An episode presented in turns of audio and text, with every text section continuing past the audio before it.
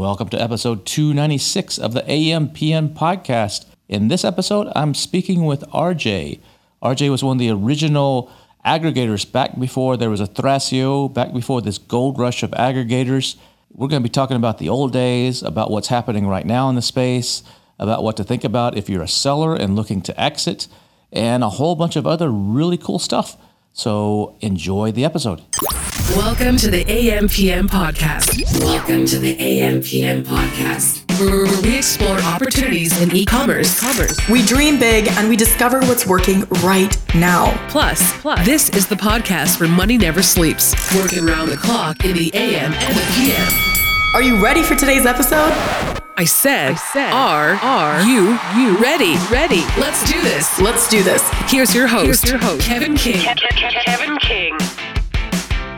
Richard Jalichandra, or just RJ, how are you doing, man? I'm so happy to have you here on the AMPM podcast. Welcome. It's great to be here, Kevin. It's been uh, a, a, long time of, of, getting to know you, and uh, actually hearing you on the AMPM is uh, coming full circle on a couple of stories. Yeah, it is. It's actually we go back, and you, are the guy that a lot of people have probably don't know the name, but they should because you've had a played an instrumental role in this entire aggregator space and what's happening. So let's tell tell them a little bit about a little bit uh, about your background before we jump into that. You've been like you've been in this tech space since like the 19, early 1990s, I think. Before there was a Google, back when it was Lycos and uh, all those kind of stuff, right? Yeah, I actually uh, was running an ad agency in Singapore, and in January 1999, uh, Singapore Telecom basically was one of my clients, and they, they said, Have you ever heard of the World Wide Web? And uh, I said, Yeah, I have. And they said, Can you build us a website? This is January of 94. And I had no idea what a mm-hmm. website was. Uh, and I remember uh, being in the lobby after the meeting and running down and calling one of my friends on a pager. Remember pagers? Uh, and they, uh, oh yeah, he basically, basically, you know, yeah, I basically asked him like, "What the hell is a website?" And he, you know, he was a geek, a computer geek, and he, he was like, he started explaining. I just said, "Shut up, shut up! Can you build it for me?" And that was like the, my intro into uh, the World Wide Web, January '94. So I've been it from the start. I've been uh, in a variety of uh, early stage startups and more recently later stage uh, um, companies, more mature companies. Six time CEO in technology and as you alluded to, a lot of people often accuse me uh, of being the godfather of the aggregators uh, movement in the Amazon space. Yeah, you go back as far as me. I think I you were uh, early 1994. I think I was mid 1994 is when I sent my first official email or something like that. It's changed a lot, but like you said, you've been the CEO of six different companies in the space, some big ones too, like ClickBank and Map My Fitness and Technorati, and you've been uh, most recently were involved with Spiceworks, Ziff Davis, a whole bunch of other stuff. But the thing where we connected it was in this aggregator space, and you know I remember back around 2016, 2017, I think it was, I was listening to a podcast from Ryan Daniel Moran and he had talked about he just sold his yoga mat company to somebody that bought it for like $2 million. And I was like, what the heck? Wait a second. People buy businesses, Amazon businesses? And I looked it up, and it was some outfit out of Chicago. I can't even remember the name of it right now, but it's some sort of group out of Chicago, I believe it was, that bought his little yoga mat business for like $2 million. It's a PE What, what was the name? Yeah. Was, I, I, don't remember what it was, but it was a, a boutique uh, PE fund, private equity fund. Yeah, yeah, exactly. And then that's about all I heard of. I was like, that's a kind of a cool concept. And then I think it must have been about 2017, 2018, somewhere around in there. I get this random email to one of my brand accounts. You know, I, I have five different brand account, five different brands selling on Amazon. This random email comes in, uh, and it's like, "Hey, uh, my name is Richard, or people call me RJ. I'd like to, to talk to you. I don't remember exactly what you said, but I'm putting together a deal to, to buy Amazon businesses. I happen to be here in Austin. I see that you're in Austin. We get together for lunch. I'll be happy to buy you some barbecue." And I was like, "Anybody that's going to buy me barbecue, I'm there." I'm like, "I'm on the way," and so uh, I think that's how you you've reached out at first and come to find out, you know, you were putting together at that time, you hadn't started your company yet, but you were starting in the process of starting a company that later became 101 Commerce, and you're doing your due diligence, you're doing your homework. I think yeah, I remember meeting you for the first time. You're like, you know what, I, I've done well in life. You know, I don't need to work, but this is, looks like a pretty cool challenge and I want to give it a go. And so you were talking to everybody in the space. I remember hearing from other people that hey did you hear from this guy named rj yeah he contacted me he contacted me so can you walk us through that process and how, how you became interested in this this crazy amazon world Yeah, well, I mean, if we go through the full origin story, uh, goes back a little bit before that. I was the CEO of bodybuilding.com, uh, which was about a half billion dollar a year vitamin and supplement company and uh, e-commerce, direct to consumer. And I was hired to kind of uh, like reboot the company, take over from the founder. And uh, a couple months into the, the, the, deal, I was realizing, hey, you know, this, this there's some major cracks in, in the uh, foundation here. Uh, and I remember telling one of the investors, I said, you know, I think your company may be in trouble. And of course, they didn't like hearing that. But uh, the first thing they said is, "It Amazon? Is it Amazon?" I'm like, "Well, it's Amazon." But what I didn't realize, it took me another few months to realize it wasn't just our wholesale uh, partners that sold on bodybuilding.com that were moving to Amazon. It was what I call death by a thousand paper cuts. And that was all the mom and pop, you know, vitamin and supplement brands that I'd never even heard of that were selling protein powder and, and you know, pre workout and post workout stuff. And uh, all of a sudden I was like going, man, there's thousands of these little sellers. And invariably, you know, uh, that uh, that gig ended in early 2017. Uh, there was really not a, a, a good path with uh, the competition from Amazon, not just the wholesale going over there, but also these mom and pops. Um, that I kind of went into semi-retirement, and but I couldn't stop thinking about all these mom and pops. So I joined a couple of solopreneur and e-commerce communities to kind of meet, you know, solopreneurs and digital nomads that were running Amazon FBA businesses. And I kept hearing the same story over and over. Uh, you know that oh, I'm you know I started a brand in 2015 or 2016. Uh, I was making you know forty thousand dollars a year. My life looked like office space. I was in a cube, and I was just trying to get a side hustle. Next thing I know, I'm making hundred thousand dollars a year on Amazon. I quit my job, say "f you" to the man, and, and then I become an e-commerce uh, entrepreneur. So I heard that over and over. Um, and then uh, I remember one day I was riding a bike. And of course, I became obsessed with some of the podcasts, and AMPM was one of the ones that I became super obsessed with. And I think I listened to, you know, hundreds of episodes of that all the way back to the first one. And then I'm listening to one, and, and it's you, Kevin King and Manny Coats. Uh, and I'm literally riding my bike uh, out in the hill country and I stopped my bike and, and wrote down Kevin King. I got to Google this guy, cyber stalk him, and, and look him up because of all the all the people I'd listened to, you know, and all these other podcasts. I, I didn't, I don't remember uh, anybody that really impacted me the way you talked about, you know, running one of these businesses and um, and all that. So, yep, you're right. You got the story. I emailed you, Brando, and. Uh, we met and uh, kind of became Amazon and business friends since. That was a really important meeting. And then, of course, I picked your brain multiple times after that. In the process, probably talked to, I think, 700 Amazon sellers, um, you, you, know, in a very short period of time, probably like three or four months. And then in the, uh, the late in, in uh, 2017, founded One on One Commerce. And, um, you know, that's kind of a funny story, too. Is I was talking to hundreds of FBA sellers. And uh, you know, to that point, I think you know when, when you were talking about Ryan selling his his business, there really wasn't an M and A secondary market for FBA businesses. You know, before 2016. And then all of a sudden, you know, there was a couple sold, and then 2017, all of a sudden, there were hundreds of them sold. And you know, I was like, well, how come nobody's tried to buy a whole bunch of these things? Because the margin profiles were all really good I can't even tell you how many you know sellers I met that were having 30% net margins and SDE margins and all that. And I was like, well, some, and there were so many too. That was the other thing. There's so many, and I was like, well, if I bought hundred of these with a 30% net margin, I would have the most profitable e-commerce company ever known to man. If I bought uh, you know 100 one million dollar businesses with 30% nets, and that's where the idea came from. And then of course to make it catchy uh, I bumped it up to 101 and, and kind of stole the California highway sign and said, that's 101 commerce. Yeah, you ended up uh, launching, and I remember you were trying to hire me, and I was like, no, I'm not really interested in coming and working uh, for somebody. I'm happy just running my business, but I'll be happy to, uh, to help you out or uh, help you in any way. Any way that I can introduce you to some people. I remember uh, one of your guys came out to one of the events. I think it was a Prosper show or something, and I was like introducing him to some people, helping him out. But when you when you started 101, I'm, I remember you know you brought in some big hitters. You brought in some people from like uh, you know Retail Me Not and uh, I think the shipping coordinator guy at Dollar Shave Club, and you you weren't playing around. I mean, you you put together a pretty good team, but.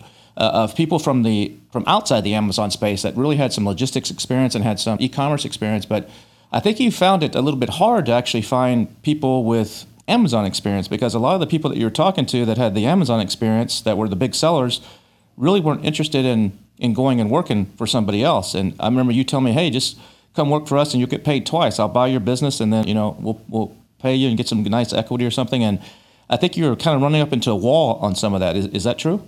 Yeah, it was it, it, it, was really hard, and it is still very hard for aggregators to hire people with Amazon experience because anybody with really good Amazon experience is running their own brand, and uh, if they're really good at it, they're making too much money. So uh, it, it, doesn't even make sense to offer them uh, any kind of rational salary or anything like that because they're already making so much more than that. Um, and it's still true today. I mean, as in the consulting I do with aggregators, uh, you know, it's one of the biggest things that, that they, I always get hit with is, "Hey, can you help us hire people?" And I'm like, "Nope, good luck. you're going to have to, you're going to have to, um, you know, now for an aggregator to kind of get into it uh, and really train people, they they've got to figure out a way initially to keep some of the the great entrepreneurs in there until they can train enough people to kind of start running these things the right way." Uh, but that was certainly a problem with us, you know, um, and with 101, you know, we certainly ran into problems early on simply because we, we, we closed all these deals. I think we closed uh, eight deals in 75 days uh, right out of the gate. And then I remember we closed the eighth one and we're sitting around a picnic table, three of us. And we're kind of like, well, now we got to run these things. Oh, crap. yeah, that's that's what the hardest part right now is. Uh, I think a lot of these aggregators, you know, there's about I don't know what the actual count is, but there's there's over hundred aggregators in the in the space. At least uh, as of this recording, who knows? Someone may be going under uh, before this comes out, but there's quite a few of them out there, and a lot of them. You know, they got some good people on the team. You know, got a lot of Wall Street guys, a lot of Harvard MBAs, a lot of M&A skills, but they don't have those operational skills that really takes. This is running an Amazon business is a, a guerrilla marketing type of business that, in, in, a, in a lot of ways, can be scaled up, but a lot of them just really don't know anything about it. And a lot of them, the, the, sellers that they're buying from know a heck of a lot more. Even the inexperienced sellers know a heck of a lot more than they do. So why do you think that is? Why do you think it's so difficult to actually get people? Like you, you just kind of alluded to it, they're making more money. But why do you think if someone that sells out, or, or, there's a lot of people that give it a try on Amazon even, and they don't succeed, you know, they don't have the right funding or something, but they're smart people. Why can't those people be hired? Yeah, Kevin, you, you know as well as anybody because you've trained so many successful sellers that to be good at Amazon at scale, and I'm talking like over a million dollars in GMV, and definitely you get into different strategy or stratospheres altogether when you're over five million or ten million in revenue. But you know that you got to be good at at least five or six things. And most people in their life are usually good at one or two things. But at Amazon, you got to be good at five or six things, uh, you know, whether it be advertising or product development or supply chain, inventory management, uh, or uh, you know doing listings, good copywriting. I mean, you got to be good at a lot of things. Got to be good at customer service, and so it, it is really hard to find people that can do all that. I think the aggregators have really thought this out pretty well at this point, and you know, because I mean, we were first, and then you know, Thrasio came behind us, and there's a bu- bunch of others that basically built it into their plan that we're going to have to get some Amazon experience early, and then figure out how to train multiple functional experts you know all those things I just rattled off plus ten more. But you know, early on, it was nearly impossible. I, I can't tell you how many people like you I tried to convince to come on board and help us out, and and uh, they would only do it part time. You know, as consultants, uh, they were just too busy running their own Amazon businesses. Yeah, I was just coming back two days ago from an event in New York. I was up at NFT New York, and I get on get on the plane, and a, a guy I'm walking down to my seat, and a, a guy uh, stops me and says, "Hey, hey, Kevin King." I'm like, I didn't recognize the guy, and he's like, "I used to work for 101 Commerce, and I was at the one of the things where you came in, you kind of trained us, you kind of came in and like gave us a little, you know, couple hours lecture or something." And I'm like, "Ah, nice, nice to see you." Uh, so yeah, it, it, it was hard. It, it was hard to get to get to get people to come in. It still is. You know, one of the things I've advised you know the aggregators that I've, I've done consulting for uh, is that they they kind of have to build their own internal university, you know, to really train up people um, in the right way. So you know the good ones are doing that. You know the things I, I see happening today. Uh, you know again, I wish we'd had some of that uh, foresight uh, back in 2017, 2018.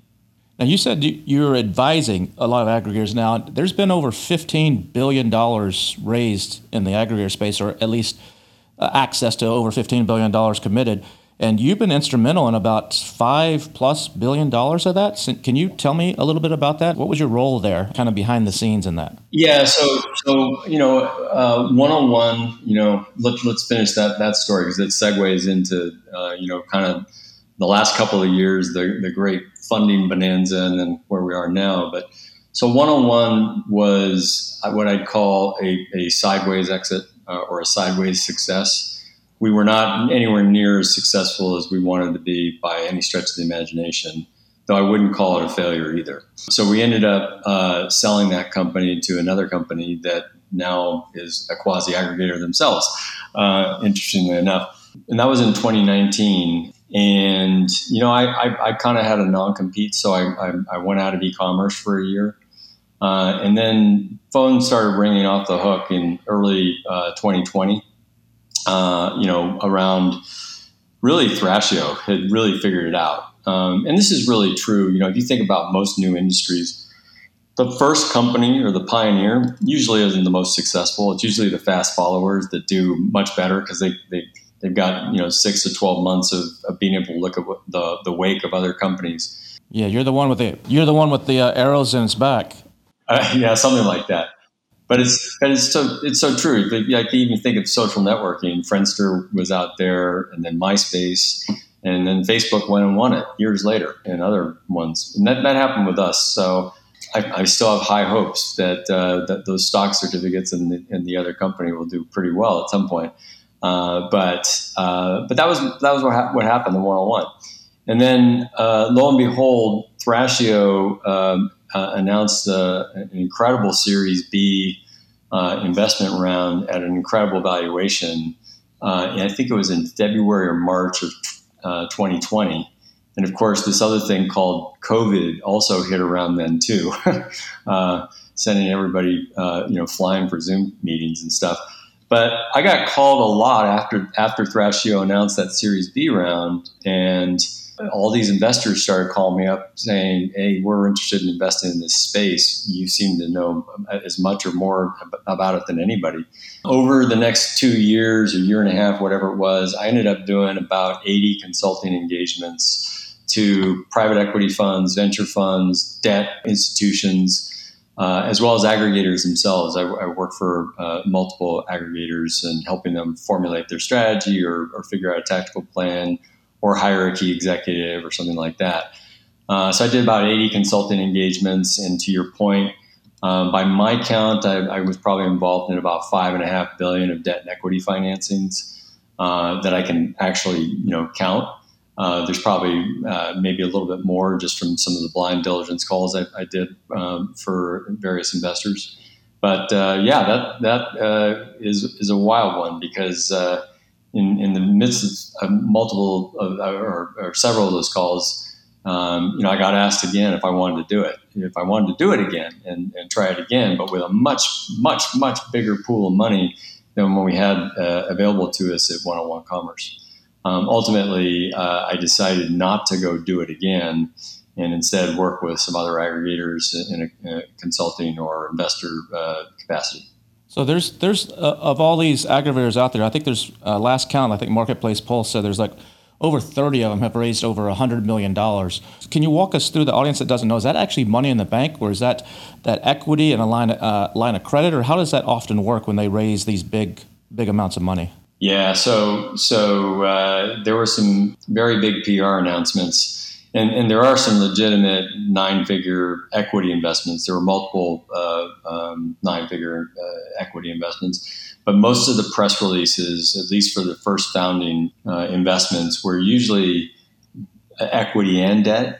And it was usually a, probably um, anywhere from 25 to 50 million dollars in equity financing, and then 150 to 200 million in debt financing. So they, then they'd say, "Oh, we raised 300 million dollars," uh, but the actual equity amount was usually between 20 and 50, 50 million dollars, which, by the way, is still not insignificant. That's a lot of money for an in, initial uh, funding for any company. So back again, you kind of mentioned it a minute ago, why aggregate? Why, you know, when you were doing this at, at 101, the multiples are probably in the two to three ish range, maybe. But now they're they've crept up to you know at sometimes between four and eight. I think they're creeping, creeping back down now.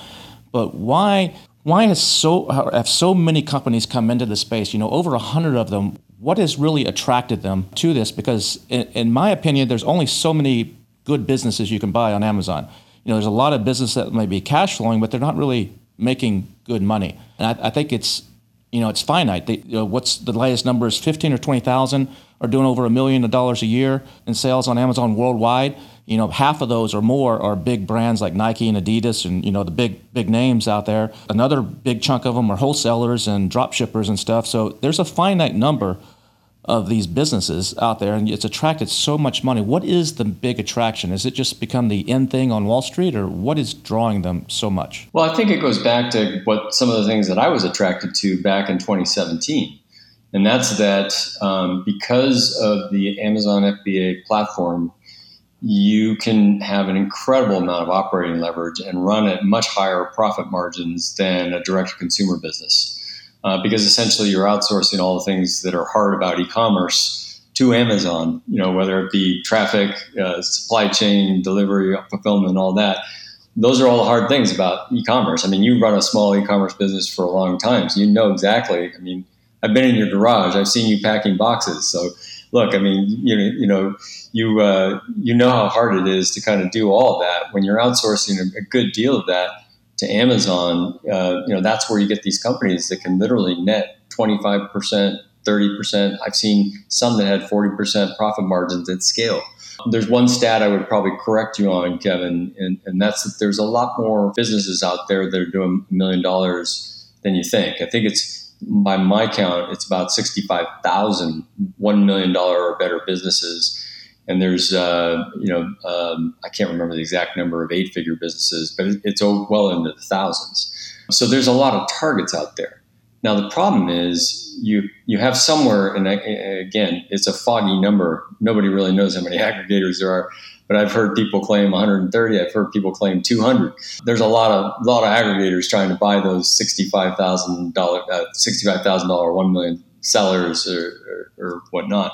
So it does get a little more crowded, a little harder to do. And as you rightly pointed out, not all of those are solopreneurs. Some of those are actually companies or real brands that are just happening to use FBA and uh, make up some of that $65,000 million seller. So you're right, it is getting crowded, um, but the attraction is still the operating margins. You, you still can uh, run an incredibly efficient business with uh, a shockingly small number of employees for the amount of revenue per employee. But what, what about the risks on that? I mean, you, you have those high margins, but you're dealing at that level. You're, you're playing in someone else's sandbox. I mean, at any point, it doesn't matter how much money you have or invested or how connected you are, Amazon can shut you down on a whim. And you may not get back up, or if you get back up, you're not going to get back up at the same level. So, how do they mitigate that, or how do they evaluate that when they're putting this much money in? Well, there's there's multiple Amazon risks, and but the the risk of getting booted off the platform, I think, is probably overemphasized. Um, to my knowledge, uh, you know, I've only heard of a handful of single brands for multi-brand aggregators that that got you know kicked off or something or, or shut down, and it was usually over some product category that had a lot of risk inherent in it to begin with, like a hazmat, you know, kind of category or something like that. Yeah, I w- I wouldn't be so so much about the, the company going under. It's it's individual products having issues. Yeah, no, I, I, I hear you. To me, there's there's there's definitely risk inherent in the Amazon ecosystem. For us, one of the big problems we had is uh, was always the one thing that I was terrified of, and we had our Chinese factory uh, start competing against us by launching their own brand. That to me was the, the, the largest risk, uh, and it happened to us, and it certainly you know kind of kicked us in the shins uh, when it, when it occurred. But um, but there's other risks. You know, look, I mean, it's incredibly competitive uh, to um, you know, achieve and maintain rankings, as you know.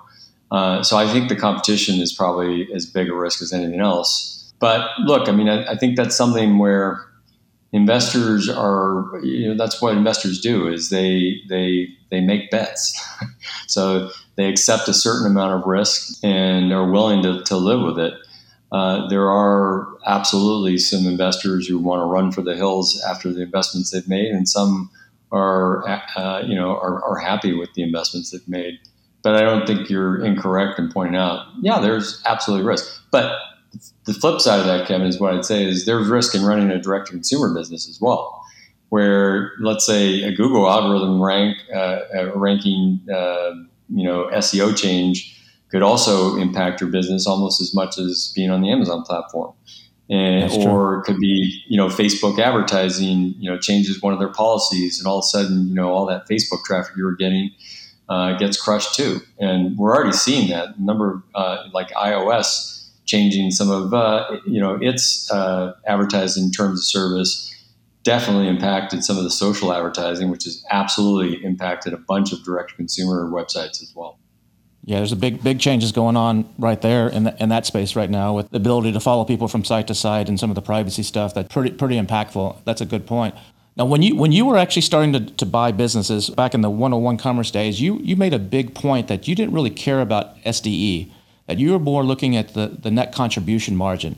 Is that a mistake that a lot of people make when they're buying businesses? They're looking at the wrong numbers. I know some of the, the brokers out there, they focus on this SDE or seller discretionary earnings versus net contribution. What can you explain the difference in the two and why you really have to look at the right numbers when you're buying one of these businesses? Yeah, for, for us, and I will say this uh, I think a lot of people have discovered that now, and a lot of aggregators I talk to now are less concerned with SDE um, than net contribution margin. In fact, I was just you know grokking uh, um, on a consulting project with another aggregator who they don't look at anything that, that a broker sends them. They get into the Amazon account and they figure out what the net contribution margin is and the unit economics of every single ASIN versus the whole portfolio of ASINs. So it's a much more scientific approach. But seller discretionary earnings is the earnings that the, the seller would make from the whole business, including some ad backs if they're writing some stuff off or you know whatever. Whereas the, the real health metric on Amazon is understanding down, the unit economics down to the ASIN level. And, and that's one of the great things about Amazon as well is it's very easy to, to literally do a P&L for every single ASIN. Yeah, that, that's true. And so they're basically when an aggregator comes in, they're just cherry picking a seller's ASINs a lot of times. They're, a lot of people don't understand that they're not buying the, oftentimes not buying the entire business. They're buying just certain ASINs or a portfolio of ASINs and not actually an entire business. If you remember uh, at your first billion dollar seller summit, when I spoke there, the, you know, that was one of the predictions I made is that people won't buy, buy businesses in the future. They'll just buy ASINs. And that is happening to some degree but I think people are still buying the whole business, you know, more often than not. What do you think is going to happen with the multiples? You know, they kind of skyrocketed because of some of the competition. Where do you think those are going to settle? Uh, you know, they, they were like when you were buying with 101 about two, two and a half, three, maybe in that range. You know, occasionally go a little higher, and then they've gotten up as high as eight. Or sometimes you hear the outlier that's even more than that. Where do you think it's a reasonable number that they're going to probably settle at uh, once all this this consolidation and the dust settles on all this? Yeah, no, it, it, you're spot on. But but I mean, multiples change, you know, in every asset class uh, all the time.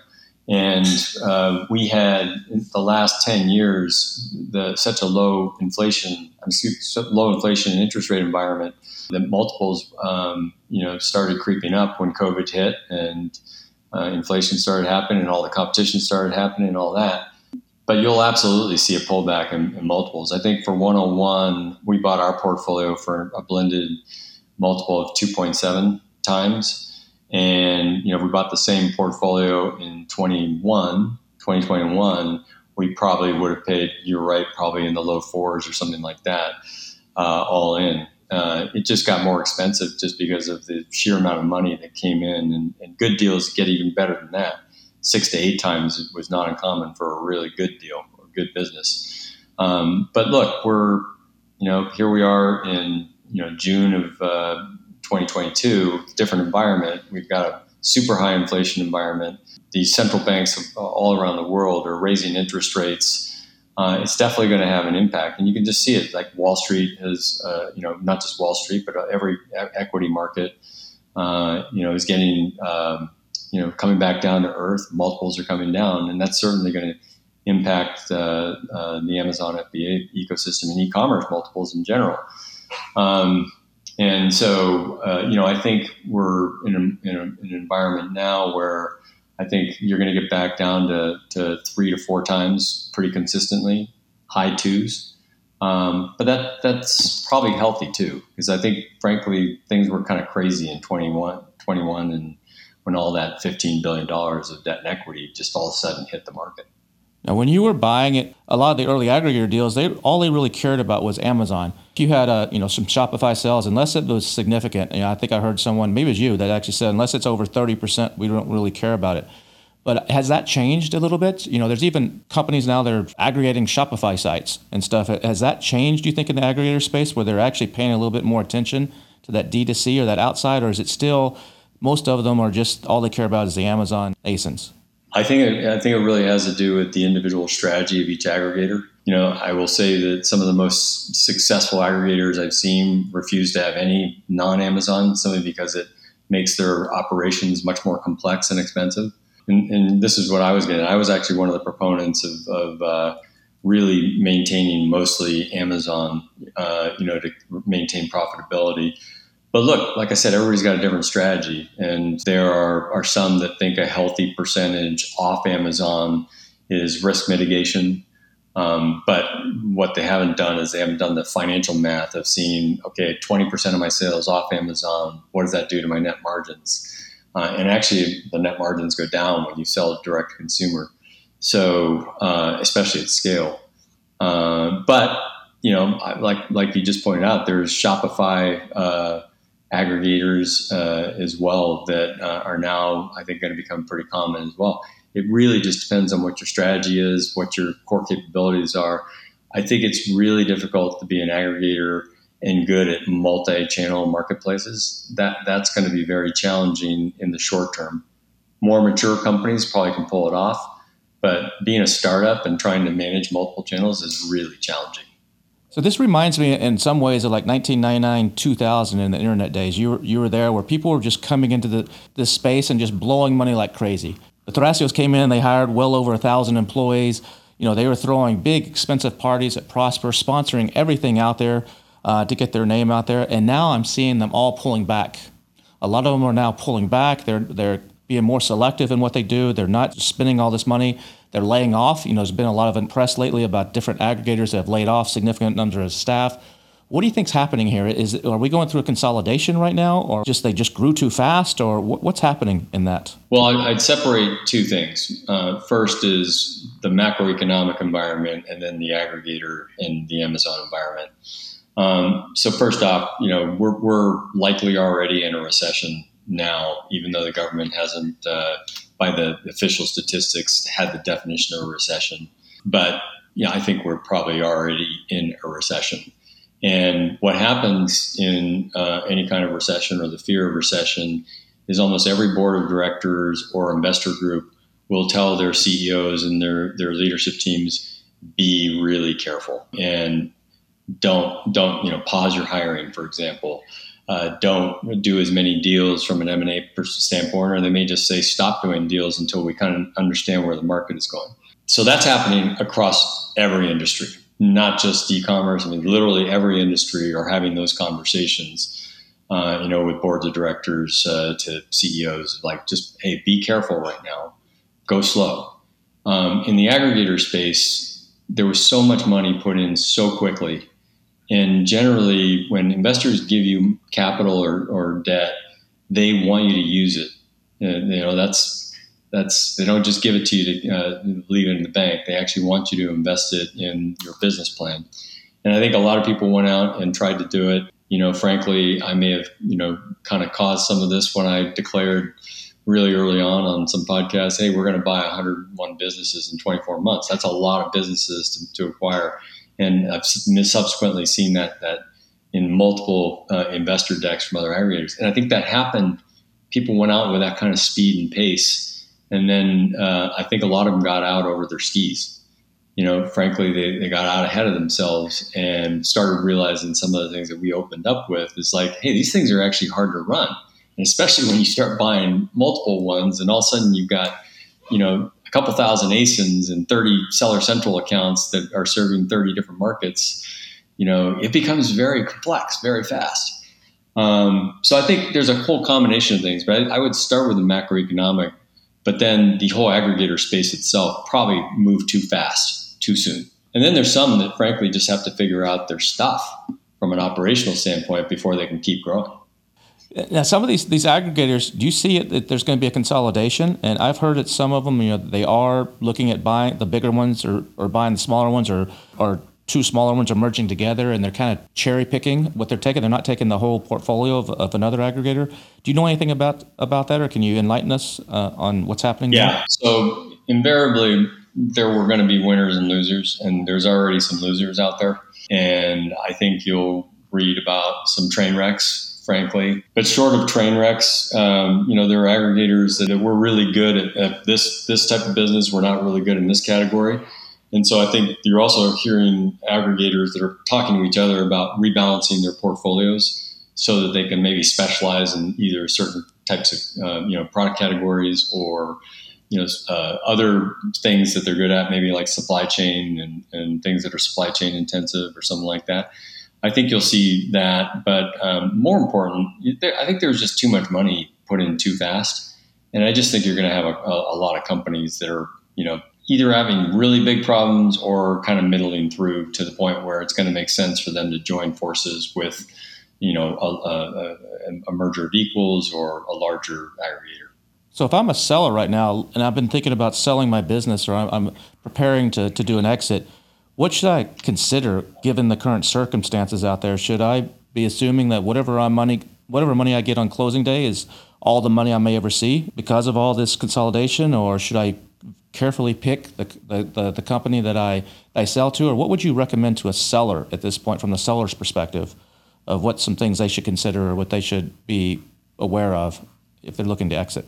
Yeah, no. I mean, here's here's the thing: selling your business is always a, a you know both a personal and a financial decision that you have to kind of make. Um, there's a bunch of things you got to take into consideration. Obviously, we're in more challenging economic times, and a lot of aggregators are going to be much more conservative about the way uh, they're acquiring how much they're acquiring, what prices they're paying, all that kind of thing.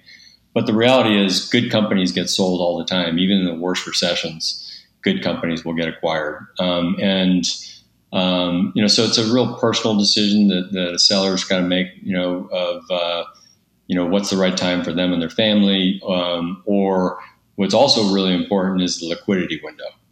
Um, and what I mean by the liquidity window is like you know sometimes M and A just freezes up altogether. And in really hard recessions, or like after the financial crash, there was this thing, nothing got done for a year. Uh, so the, the, the, liquidity window disappeared or shut completely. That hasn't happened so far in the Amazon space or the e-commerce space. Deals are still getting done. There's a lot of businesses that are still for sale. There's a lot of businesses that are still closing. Now the terms, as we've already talked about, the multiples may be coming down a little bit, but good deals are still getting done. And there's uh, creative structures where you may be able to take a, a lower multiple, but also have some skin in the game for you know, for some back end uh, compensation that help overall raises the value of your whole exit. Uh, the other thing to remember in the aggregator space is there's a lot of different strategies out there, uh, and there's a lot of aggregators that were just funded to you know run uh, you know uh, their their strategy. Um, there's very few that are going out and just kind of being a multi-category. We're going to buy every category kind of thing most of the aggregators that have been funded recently have been something that are really niche, either from a product category standpoint or a geographic strategy.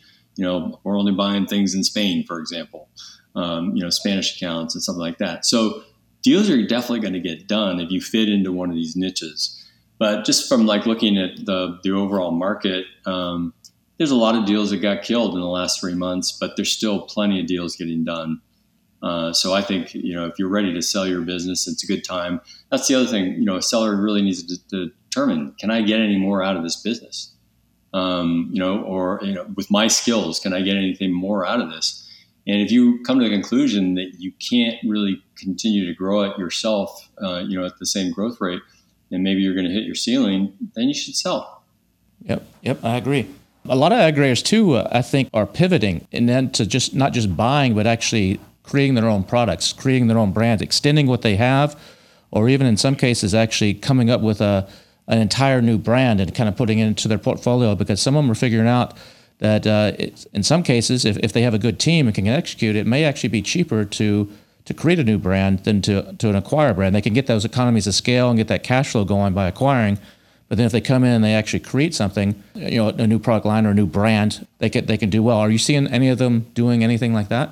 Yeah, I've absolutely seen some that are trying to launch their own brands. I've seen some that are buying brands and then killing that brand and, and just changing the brand so, so it's a single brand for the whole portfolio. Like I was alluding to earlier, everybody's got different strategies.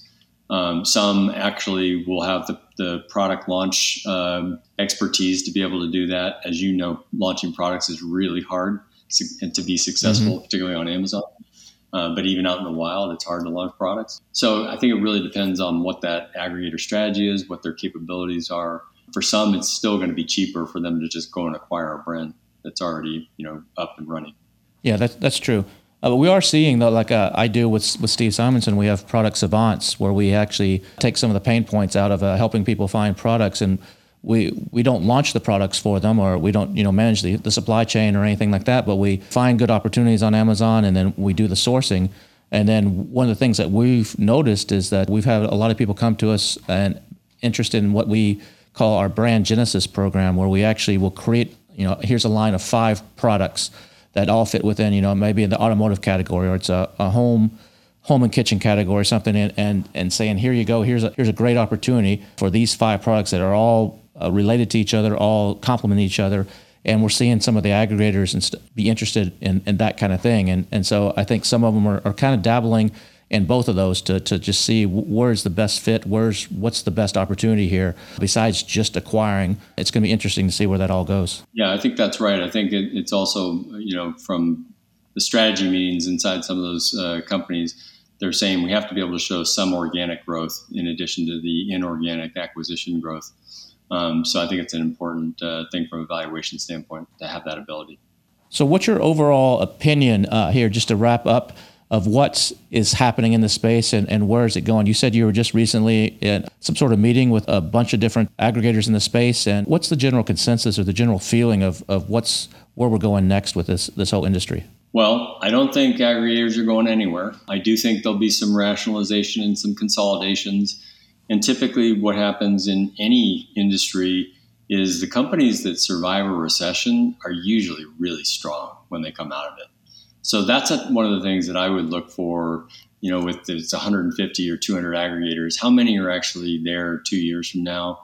They're probably going to be really good, legitimate companies uh, that that survive the, the tough times and and uh, you know things that are going on right now.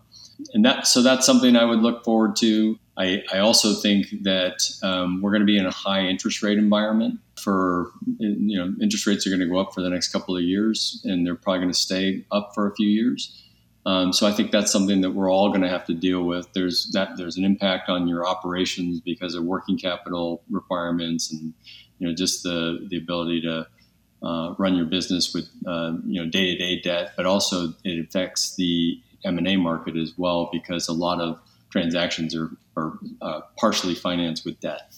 You know, back a few years ago when we when you were doing one-on-one commerce and you know in the in the late 2017, 18, 19 especially, a lot of individual sellers, you know, a lot of the one-man shops or the one or two-person FBA sellers felt that the foreign-based sellers, especially from Asia, were actually the main competition because some of these people were doing black hat stuff. Some of them they had a competitive advantage because they spoke the language and can do can do all kinds of you know things. They had inside information.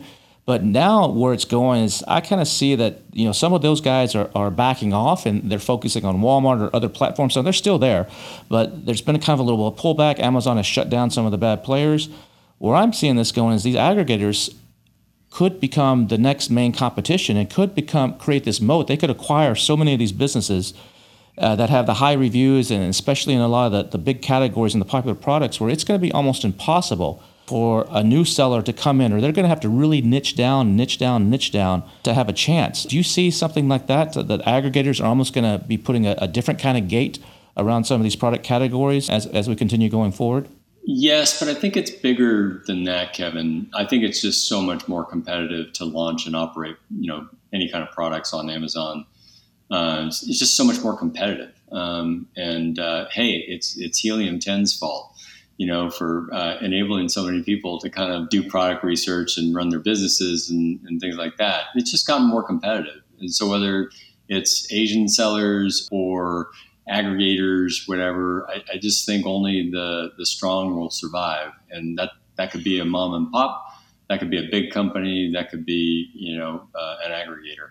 And now you helped a lot of the aggregators raise money to buy businesses. And now I understand – you're helping sellers. Or what's what's your latest little venture in this space that you're that you're doing? Can you tell us a little bit about that? Well, for years in this space, I've, I've been reached out to repeatedly uh, by people wanting help selling their businesses.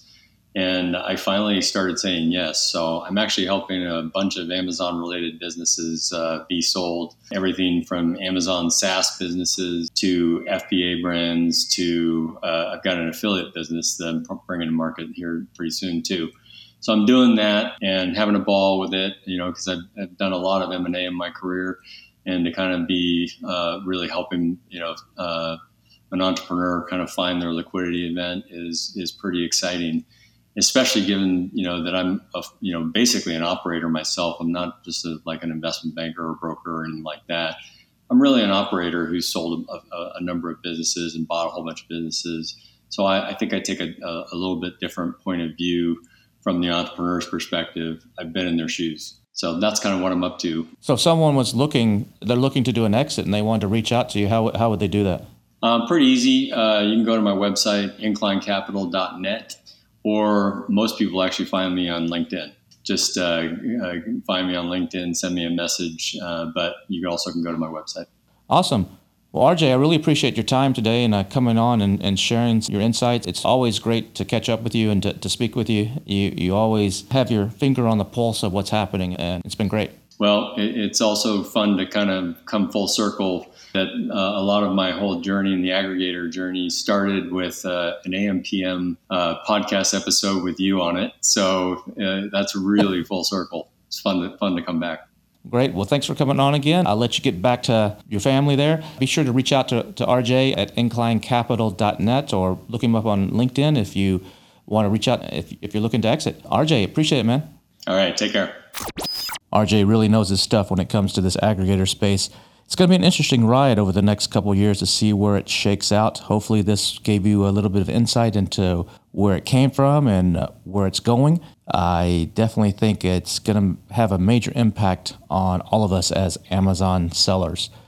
Don't forget, if you are a member of Helium 10, you have access to the Freedom Ticket, which is a A to Z course on how to sell on Amazon. Be sure to check that out. And I hope you join us again next week for our next episode. It's going to be pretty action packed. We're going to be talking about how our guest client took $10,000 and grew that into $30 million and some of the tactics and techniques that he used. And now I just want to leave you with this week's golden nugget. If you ever find yourself in a negotiation, whether that be in business or in life, never make the first offer. You're always at a disadvantage if you make the first offer. So remember, in all negotiations, never make the first offer. We'll see you again next week.